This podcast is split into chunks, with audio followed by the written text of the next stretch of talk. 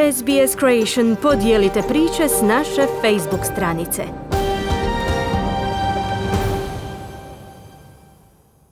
Vozač koji je navodno pobjegao s mjesta nesreće u kojem su poginula četiri djelatnika policije Viktorije trebao bi se suočiti s višestrukim optužbama. 41-godišnji Richard Puzi optužen je za više prekršaja, uključujući vožnju opasnom brzinom te udaljavanje s mjesta nesreće bez pružanja pomoći ozlijeđenima. Četiri policijska djelatnika poginula su u incidentu na istočnoj autocesti u Melbourneu kada je kamion promijenio pravac i skrenuo na pomoćnu traku gdje je pri velikoj brzini udario u policijski auto. Vozač kamiona se trenutno nalazi u bolnici pod policijskom zaštitom. Europski ured Svjetske zdravstvene organizacije otkrio je opseg pandemije na cijelom kontinentu, a njen direktor dr. Hans Kluge kaže da je gotovo polovica svjetskih slučajeva COVID-19 potječe iz Europe, ukupno oko 1,2 milijuna slučajeva. Virus je odnio živote više od 110 tisuća europljena, a polovica tih slučajeva dogodila se u ustanovama za zbrinjavanje i skrb o starijim osobama. Dr. Kluge kaže da je pandemija još daleko od završetka, naglašavajući važnost daljnje pripravnosti. Complacency could be our worst enemy at this time. We cannot permit ourselves to believe we are secure and safe. Any step to ease social and physical distancing measures Opuštanje u ovom trenutku bi moglo biti naš najgori neprijatelj. Ne možemo sebi dozvoliti da se ponašamo kao da je opasnost prošla. Bilo koji korak ka olakšavanju mjera socijalnog i fizičkog distanciranja mora se pažljivo razmotriti i postupno poduzimati, rekao je direktor Europskog ureda Svjetske zdravstvene organizacije dr. Kluge. U međuvremenu Afrika je zabilježila 43% porast broja zaraženih koronavirusom tijekom proteklog tjedna. Svjetska zdravstvena organizacija upozorava da bi ovaj kontinent mogao postati sljedeći epicentar pandemije zbog slabog testiranja. Broj slučajeva zaraženih koronavirusom u Australiji ostaje stabilan, te bilježi samo 8 novih slučajeva. Do sada je umrlo 76 osoba, a zabilježeno je najmanje 6600 potvrđenih slučajeva. Državni podaci jučer su zabilježili sljedeće stanje. U Viktoriji 1337 slučajeva zaraza i 16 smrtnih slučajeva. U Novom Južnom Velsu imamo 2976 zaraženih i 32 umrla. U Queenslandu 1026 oboljelih i 6 smrtnih slučajeva. Zapadna Australija broji 546 slučajeva zaraze i 7 smrtnih slučajeva. Teritorij glavnog grada ima 104 zaražena i 3 smrtna slučaja. U Južnoj Australiji 438 oboljelih i 4 umrla. Tazmanija broj 205 zaraženih i 8 smrtnih slučajeva, a sjeverni teritorij ima 28 slučajeva zaraze bez iti jednog smrtnog slučajeva. U tijeku su testiranja potencijalnih cijepiva protiv koronavirusa nad ljudima. Prvo testiranje se odvija u Europi na sveučilištu Oxford u, na dvojici dobrovoljaca. Oni su prvi od više od 800 ljudi koji su se prijavili za sudjelovanje u testiranju. Polovina sudionika primit će cijepivo protiv COVID-19, dok će ostali dobiti kontrolno cijepivo koje štiti od meningitisa, ali ne i od koronavirusa. Sudionica testiranja Eliza Granato kaže da je uzbuđena što sudjeluje u ovom eksperimentalnom procesu. Well, I'm a scientist, so of course I want to try and support science, um, the scientific process whenever I can. And uh, since I don't study viruses, I felt a bit useless these days. So. ja sam znanstvenica, tako da naravno da želim podržati znanstvene studije kad god mogu. A budući da ne proučavam viruse, osjećala sam se malo beskorisno ovih dana, tako da je ovo za mene vrlo jednostavan način da pružim svoju podršku, rekla je Eliza Granato. Europski čelnici sastali su se putem videokonferencije kako bi pregovarali o Europskom fondu za oporavak. Predsjednica Europske komisije Ursula von der Leyen kaže da iako postoje različita mišljenja u vezi s pojedinostima, no postoji još veća suglasnost o potrebi za tim fondom. We will indeed carry out a thorough assessment of the impact of the crisis on the overall European economy, on our member states, but certainly also on some specific sectors. Doista ćemo provesti temeljitu procjenu utjecaja krize na cjelokupno europsko gospodarstvo. Prvo na naše zemlje članice, ali sigurno i na neke specifične sektore. Definitivno predviđamo pad BDP-a, odnosno bruto domaćeg proizvoda, posvuda, rekla je predsjednica Europske komisije Ursula von der Leyen.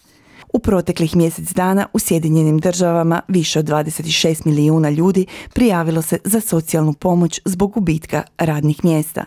Dodatnih 4,4 milijuna Amerikanaca prijavilo se za socijalnu pomoć nezaposlenima prošli tjedan zbog dalekosežnih i dugotrajnih posljedica koje pandemija izazvana koronavirusom ima na gospodarstvo.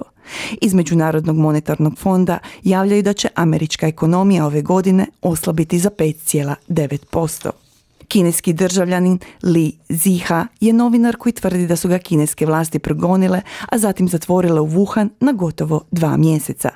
On je snimio svoju potjeru i kako ga je policija uhitila 26. veljače, a zatim je nestao i nije se za njega više čulo sve do sada.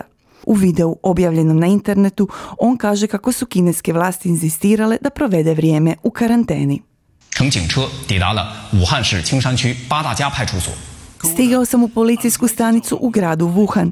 Nakon što su uzeli moje podatke, uključujući otiske prstiju i DNK, ušao sam u istražnu sobu i gdje su me prozvali za ometanje javnog reda.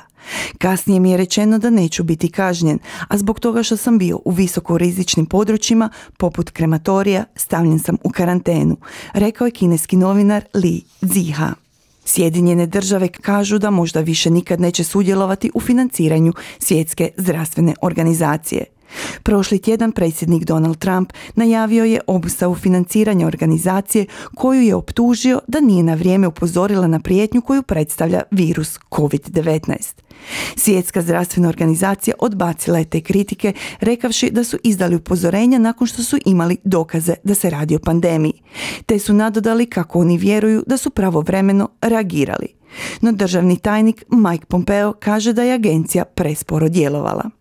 This isn't the first time that the World Health Organization has uh, failed to do what it needs to do when a pandemic begins to break out. Uh, in fact, uh, I'm very worried that we're still not getting it right. Uh, the Chinese Ovo nije prvi put da svjetska zdravstvena organizacija nije uspjela učiniti ono za što je zadužena u trenucima kad se pojavi pandemija svjetskih razmjera. Zapravo, jako sam zabrinut što se još uvijek ne reagira kako treba. Kineska vlada uključila je američke znanstvenike u radu Kini, ne samo u laboratoriju u Wuhanu, već i gdje god to treba, rekao je državni tajnik Mike Pompeo.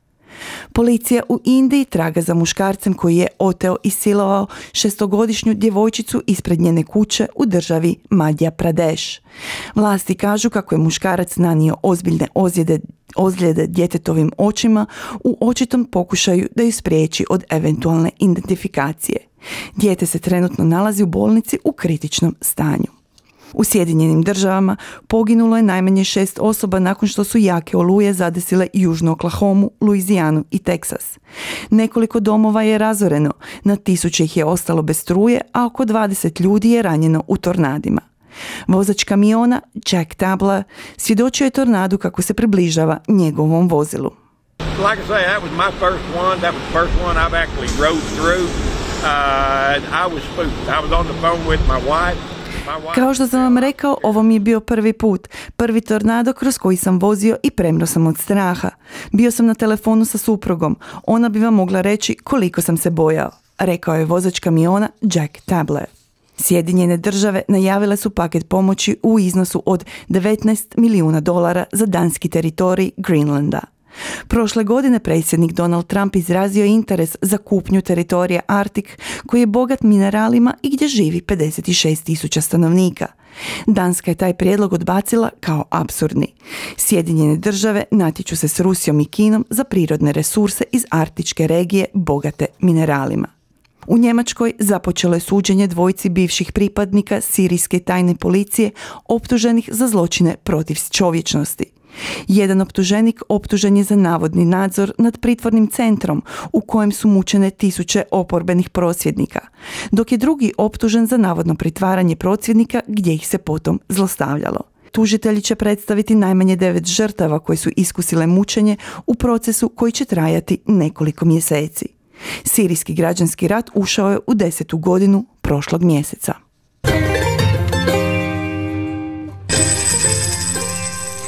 Danas jedan australski dolar vrijedi 0,63 američkih dolara, 0,59 eura, 0,51 britansku funtu te 4 kune i 47 lipa. I za kraj, vremen, I za kraj vremenska prognoza za danas u petak 24. travnja. Perth djelomično oblačno 23 stupnjeva Celzijusa. Adelaide oblačno 21 kao i u Melbourneu također 21.